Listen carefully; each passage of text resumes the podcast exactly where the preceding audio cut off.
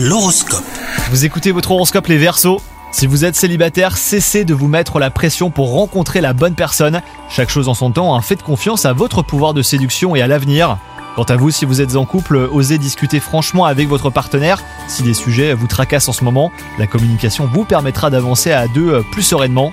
Au travail, vous devrez peut-être euh, trouver de nouvelles façons de vous organiser, au risque de vous laisser déborder par vos tâches. Posez les choses euh, à plat et tentez de les voir euh, sous un nouvel angle.